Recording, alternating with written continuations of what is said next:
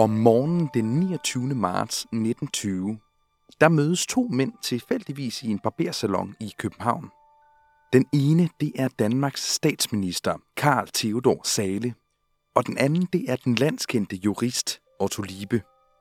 De to bryder sig egentlig ikke rigtigt om hinanden, så de udveksler blot et par høfligheder, før de går hver til sit. Ingen af dem har nogen idé om, hvad dagen den kommer til at bringe. Få timer senere, der kan man se Sale ile ud af Amalienborg. Han er rød i hovedet og tydeligt oprørt. Samtidig der bliver Libe indkaldt til et hastemøde hos kongen. Og pludselig så har de her to mænd, der tidligere på dagen mødte hinanden i barbersalongen, byttet plads. Nu er det Sale, der bare er en landskendt jurist, mens det er Libe, der er statsminister. Kuppet er blevet gennemført. Påskekrisen er i gang.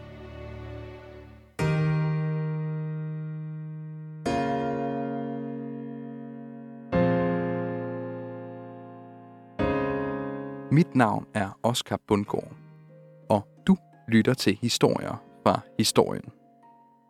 Et podcast om alle de virkelige og voldsomme fortællinger fra vores fælles fortid, som du måske ikke er blevet fortalt endnu.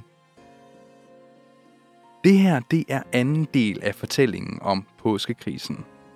En af de største politiske kriser i dansk historie. En krise, der både handler om national ære, international diplomati og hvem der egentlig har magten i Danmark. Og hvis du ikke har hørt første del, så er det nok en god idé at gøre det nu. Ellers kan det godt blive en lille smule svært at følge med. Vi forlod sidste afsnit, som borgerne i Mellemslisvig er på vej til stemmeboksene den 14. marts 1920, for at vælge, om de vil være en del af Tyskland eller Danmark. En måned forinden, der havde Nordslesvig klart stemt for indlemmelse i Danmark, og i dag der er det her område kendt som Sønderjylland. Men som stemmerne i Mellemslesvig langsomt ruller ind, ja, så bliver det mere og mere tydeligt, at danskerne i Slesvig de står til at modtage en gigantisk mavepuster. I Flensborg, den altafgørende storby i Mellemslesvig, der stemmer langt størstedelen af vælgerne 75 procent for, at de gerne vil indlemmes i Tyskland. Og det står endnu værre til i resten af Mellemslesvig. Hele området er klart overvejende tysk.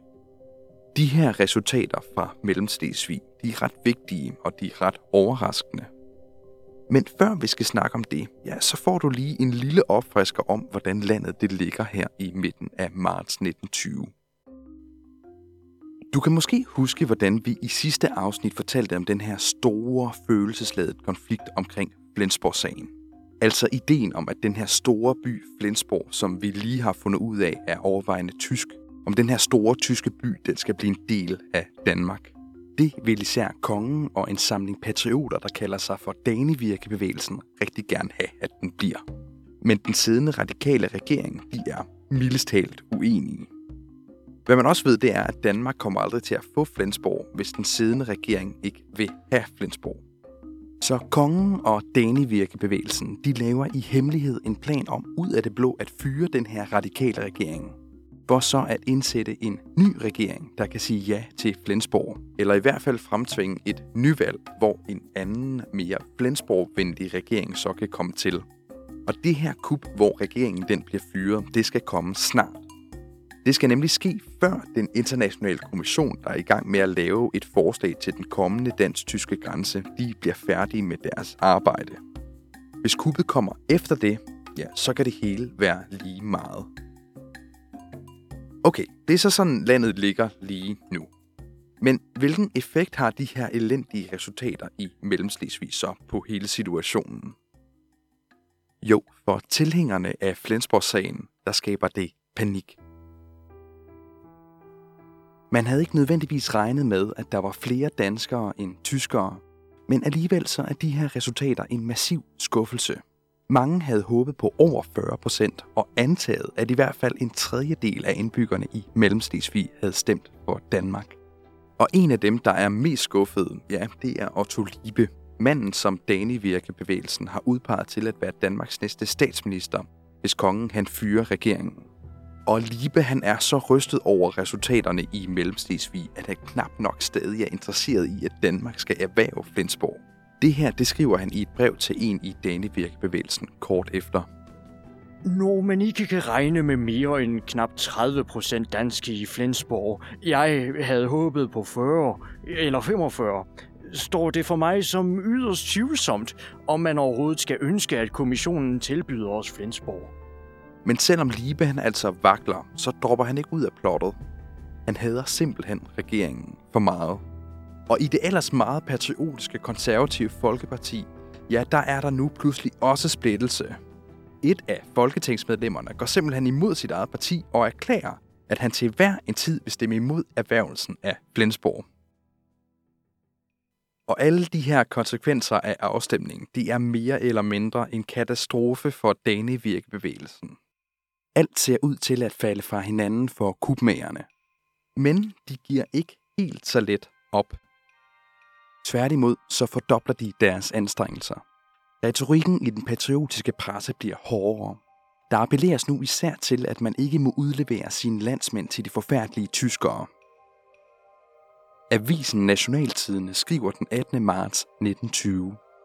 Er der nogen som helst dansk mand, hos hvem hjertet ikke vil krømpe sig i livet og sorg og skam ved tanken om, at han nu skulle kaste broen af lige foran de danske, der netop havde håbet at komme med over og med hjem, men som nu skulle overgives til det frygtelige preussiske fremmedherredømme. Ville det ikke være det redselsfuldeste barbari at give disse mennesker, efter 55 års længsler og lidelser, et håb, næsten en vidshed, og så i det næste øjeblik støde dem ud i mørket? Nej, således kan, således må ingen dansk mand handle. I andre ledere i dagbladene, der refererer man til statsminister Sale som Denne lille paudi er en selvhersker. Den 15. marts 1920, der er der demonstration foran Sales dør, hvor folk råber ned med Sale og ned med regeringen. Samtidig der begynder Danevirkebevægelsen at presse kongen så hårdt, som man overhovedet kan. Dagen efter afstemningen er der en stor demonstration i København. En patriotisk journalist bærer sin guldstol til Amalienborg med håb om at snakke med kongen og bede ham gribe ind i situationen. Da demonstrationen den ankommer til kongens residens, der modtager Christian den 10. den venligt og taler mellem råb om Flensborg hjem og ned med sale med journalisten i guldstolen. Christian han forklarer, at han er grundlæggende enig med demonstranterne. Og et par dage senere, der modtager kongen et brev fra et par sønderjyske danevirkefolk, der slutter. Vi beder derfor indtrængende deres majestæt ufortøvet at kalde et nyt ministerium, som vil give det danske folk lejlighed gennem valg at tilkendegive sin vilje. Det er vort tillidsfulde håb til vort folk, at det ikke vil give sine sydligste, mest udsatte og hårdest prøvede landsmænd til pris for en ubarmhjertig fjendes ødelæggelse, og med samme tillid imødeser vi deres majestats beslutning. For alle i Flensborg og anden zone er det med største uro og bekymring, at vi ser ministeriet Sale sidde som landets regering i denne skæbnetime. Og for os står det forbliven som Flensborg tabt. Planen den er altså, at det er op til kongen at fyre den nuværende regering for så at indsætte en ny, der er mere venligt sindet over for at modtage Flensborg. Og alle de her breve og alle de her demonstrationer, de er med til lige så stille at overbevise Christian den 10. om, at der skal gøres noget. Men kongen han er ikke helt sikker på, at han tør gøre noget endnu, fordi han mangler simpelthen støtte i Folketinget. Han mangler især støtte fra et parti. Venstre og specifikt dets leder, I.C. Christensen. En gammel snu rev i dansk politik. Men venstrehøvdingen han har resolut placeret sine hænder i lommen. For ham er polemikken om Flensborgs hjemkomst mest af alt en mulighed for at udmanøvrere regeringen. IC's mål det er at sørge for, at der kommer valg hurtigst muligt. Den nuværende regering den er super upopulær, og IC Christensen er ærligt talt træt af at se på den. Men samtidig med, at han altså ønsker valg mere end stort set noget andet, så skal det helst ske, uden at det er ham, der tager beslutningen om at fremtvinge det her valg. Folk er med andre ord velkomne til at styrte regeringen på hvilket som helst grundlag. Det er fint. Men han har ikke tænkt sig at love nogen noget som helst. IC's hænder skal være helt rene, når der engang er valg.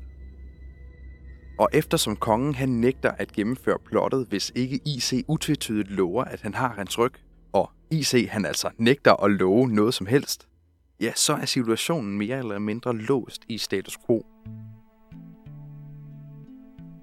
Og tiden den er lige så stille ved at løbe ud for Dani-virkebevægelsen. Det hele det skal jo ske, før den her internationale kommission er færdig med at tegne deres forslag til en ny dansk-tysk grænse. Og det rygtes, at de snart pakker sammen og sender deres bud. Og som kommissionens rapport kommer nærmere og nærmere, ja, så ser det faktisk mere og mere sort ud for kupplottet.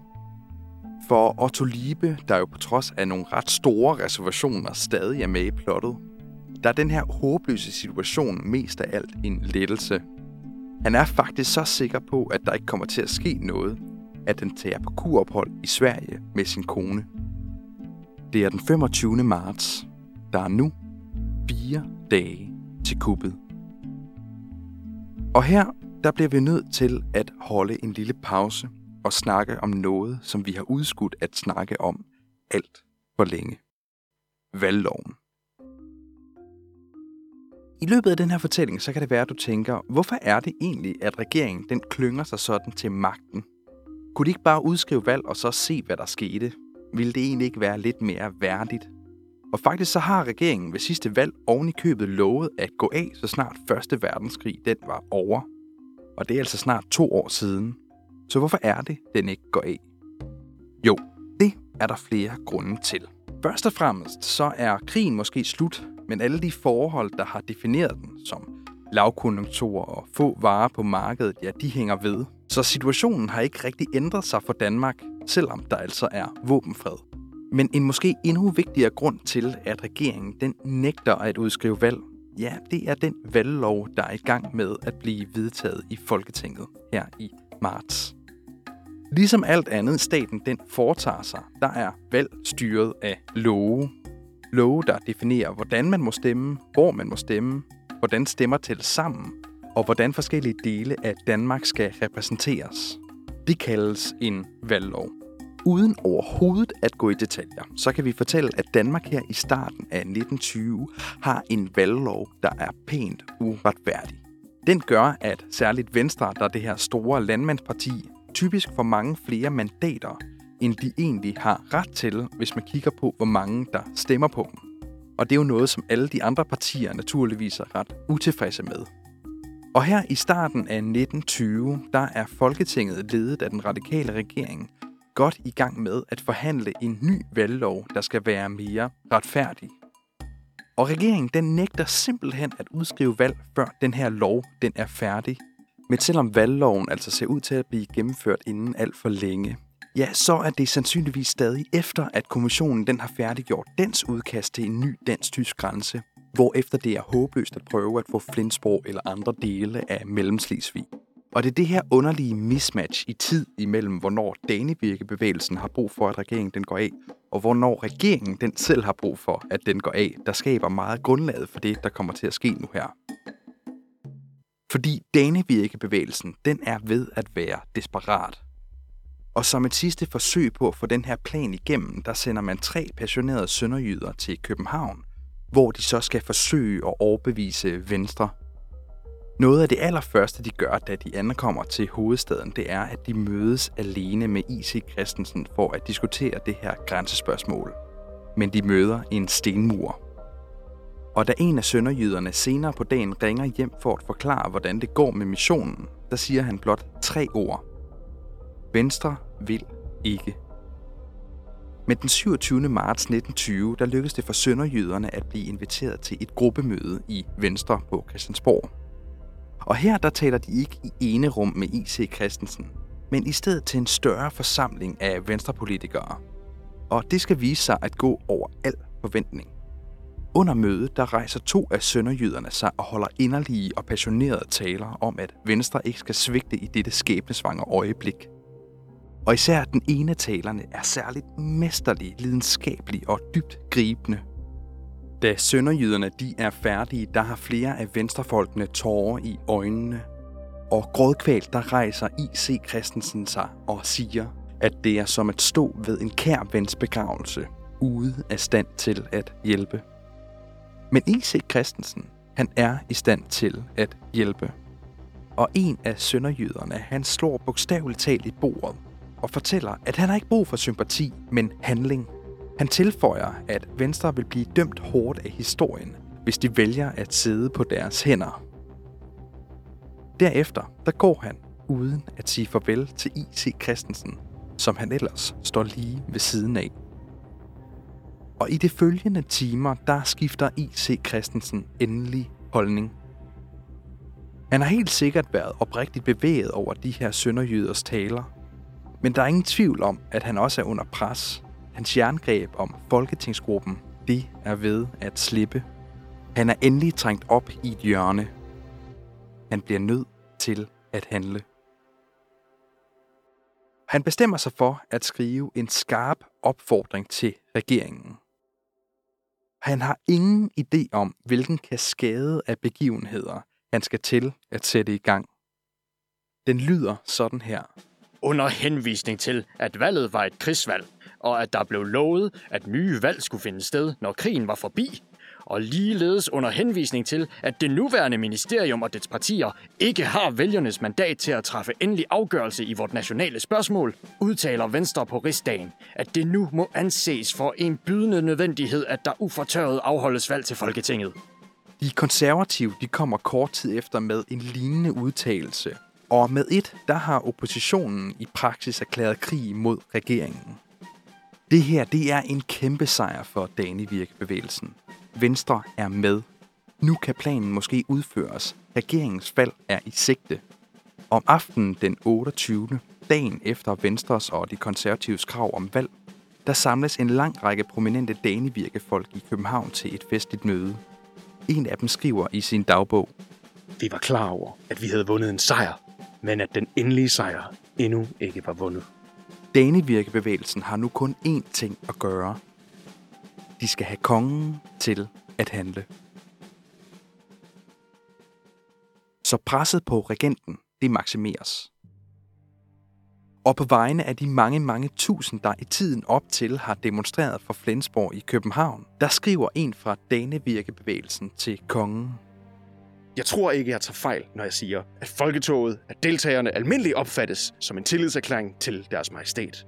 Og at man mener, at øjeblikket nu er kommet, da tilliden skal stå sin prøve, forventningen opfyldes, og mange føjer, lidt højtidligt, men sendt til, at det nu i de allerførste dage vil blive afgjort, hvorledes historien engang vil bedømme deres majestæts kongegærning. Og som Danevirkebevægelsen bearbejder kongen, der bliver han mere og mere overbevist om, at han skal gennemføre det her kup.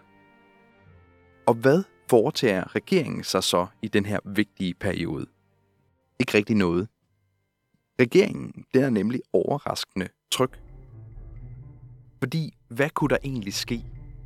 Åh oh, nej, oppositionspartierne vil gerne have magten. Hvad vil de gøre? Send os et til vredt brev. Så da statsminister Sale han inviteres til møde hos kongen mandag den 29. marts, der er han egentlig ikke særlig alarmeret. Og for at være præsentabel foran kongen, der tager statsministeren så til barber tidligt om morgenen for at lade sig rave. Her møder han så tilfældigvis Otto Liebe, der åbenbart også lige skulle have trimmet sit store overskæg. De to mænd hilser, men ignorerer ellers hinanden resten af besøget. Og lige bagefter, der tager Sale over til sin aftale med kongen. Klokken den er 10.45 om morgenen den 29. marts 1920, og statsministeren og kongen mødes. De to mænd er diametrale modsætninger. Kongen han er uddannet officer og vild med militæret, mens Sale han har stiftet det radikale venstre på baggrund af en indad modstand mod et for stort forsvarsbudget. Det eneste de to har til fælles, det er et ilter temperament, og de har gnedet op af hinanden i snart syv år. Da Sale han møder op, der spørger kongen, efter at høflighederne de er overstået, om det ikke ville være bedst, hvis regeringen udskrev valg hurtigst muligt. Til det, der svarer Sale, nej, det ville det faktisk ikke. Der er mange vigtige ting, der skal gennemføres i Folketinget, og regeringen den er i sin fulde ret til at blive siddende. Kongen tøver et øjeblik, og så spørger han igen. Hvis Sale nu tænkte sig om, kan han så ikke godt se, at det ville være bedst, hvis han bare stoppede? Og det er jo ikke noget, som kongen han skal blande sig i. Og Sale han er efterhånden ret irriteret over, at Christian den 10., der jo burde være neutral, han er så tydeligt på modstandernes side. Så statsministeren han svarer vredt, at hvis kongen han er så ivrig efter at se regeringen gå af, så kan han jo bare fyre den. Og til det, der svarer kongen, Tak for de ord. Jeg betragter ministeriet som afskediget. Man kan nærmest forestille sig Sales ansigtsudtryk, som det går op for ham, hvad kongen han er i gang med. Den her blanding af vrede og forvirring. Og Sale han protesterer naturligvis højlydt, men kongen han har taget skridtet, og nu står han fast. Han er overbevist om, at alt er på plads. Det er svært at sige, om den her afskedelse er planlagt fra kongens side, eller om den bare var en indskydelse i øjeblikket. Men meget kunne tyde på det sidste. Fordi selvom man altså har prikket Otto Liebe på skulderen til at være statsminister, så har Liebe nu vagtet så meget i troen på Flensborg-sagen, at man her, efter at man altså har fyret regeringen, stadig ikke er helt sikker på, om Liebe vil være statsminister. Men Danmark skal jo have en ledelse. Så kongen er simpelthen nødt til at ringe tilbage til Sale for at bede ham om at blive ved med at være statsminister, indtil kongen han finder ud af, om Libe gider overtage hans job eller ej. Og til det der svarer Sale, nej. Kongen har afskedet regeringen, så nu må han styre landet selv. Det betyder, at Danmark reelt står helt uden ledelse. Og øjeblikket kongen han befaler noget som helst, ja, så har han de facto udnævnt sig selv til diktator. Noget, som ingen ønsker. Libe han er derfor nødt til at haste ind til Amalienborg for at mødes med kongen om at danne en ny regering. Og Rigsadvokaten han er totalt uforberedt. Hans planer for ugen havde været domineret af at hente hans kone i Sverige. Ikke at blive statsminister i Danmark. Men om mandagen, der mødes han altså alligevel med en ret desperat konge af Danmark, der virkelig, virkelig har brug for en statsminister. Der er ingen tvivl om, at Libe han ikke er tilfreds med situationen. Men han ender med at sige ja alligevel. Hans had til regeringen, det er enormt. Og som han ophidset siger til en ven, da han kom hjem fra mødet med Christian den 10. Alt er gået helt anderledes, end det skulle. Det er frygteligt, men jeg kunne ikke lade kongen i stikken. Herefter der går Otto Liebe i gang med at sammensætte en ministerliste i feberagtig hast. Han skriver blandt andet til en mulig landbrugsminister over telegraf. Kunne de tænke dem eventuelt at indtræde som landbrugsminister i forretningsministerium? Svar udbedes snarest. Men på en eller anden måde, der lykkedes det ham faktisk at samle en række villige mænd. Godt 24 timer efter afskedelsen af regeringen, der er en ny klar til at træde til. Libe, kongen og Danevirkebevægelsen, de spiller højt spil. De er i gang med at sætte parlamentarismen, altså hele grundlaget for politik de sidste 20 år, over styr. Konsekvenserne af den her handling kan vise sig at være fuldstændig uoverskuelige. Alt sammen for en håndfuld nordtyske landområder uden dansk flertal. Og sent om aftenen samme dag som afskedelsen, der kommer reaktionen. En lille deputation af prominente arbejderledere ankommer til Amalienborg med et brev. I dette der kræver de utvetydigt Sales genindsættelse. Og det slutter med en trussel. Hvis disse krav ikke er imødekommet til tirsdag den 30. marts kl. 9.30 formiddag, vil der ved de samvirkende fagforbunds møde blive fremsat forslag om iværksættelse af generalstrække over for alle funktioner i samfundet.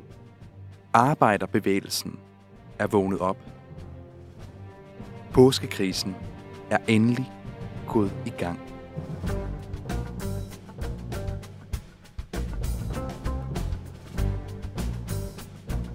Historier fra historien er produceret i samarbejde med Radio Loud. Det her afsnit det var skrevet og redigeret af mig, Oscar Bundgaard og Josefine Utoft. Redaktionen består desuden af Sofie Ol Winkler. Tusind tak til Ruben Jebsen og Anders Kjær Nielsen for at låne os deres skuespilstalent. Det her afsnit det er blevet skabt på baggrund af en lang række forskellige kilder. Men det er særligt baseret på Tage Korsteds fine bog, Påskekrisen 1920. Hvis du godt kunne lide det, du hørte, så må du meget gerne fortælle det til en ven. Giv os nogle stjerner på iTunes eller like os på Facebook. Jo mere opmærksomhed vi får, jo større er chancen for, at vi får lov til at lave nogle flere af de her afsnit. Indtil da, tusind tak, fordi du lyttede med, og jeg håber inderligt, at vi høres ved.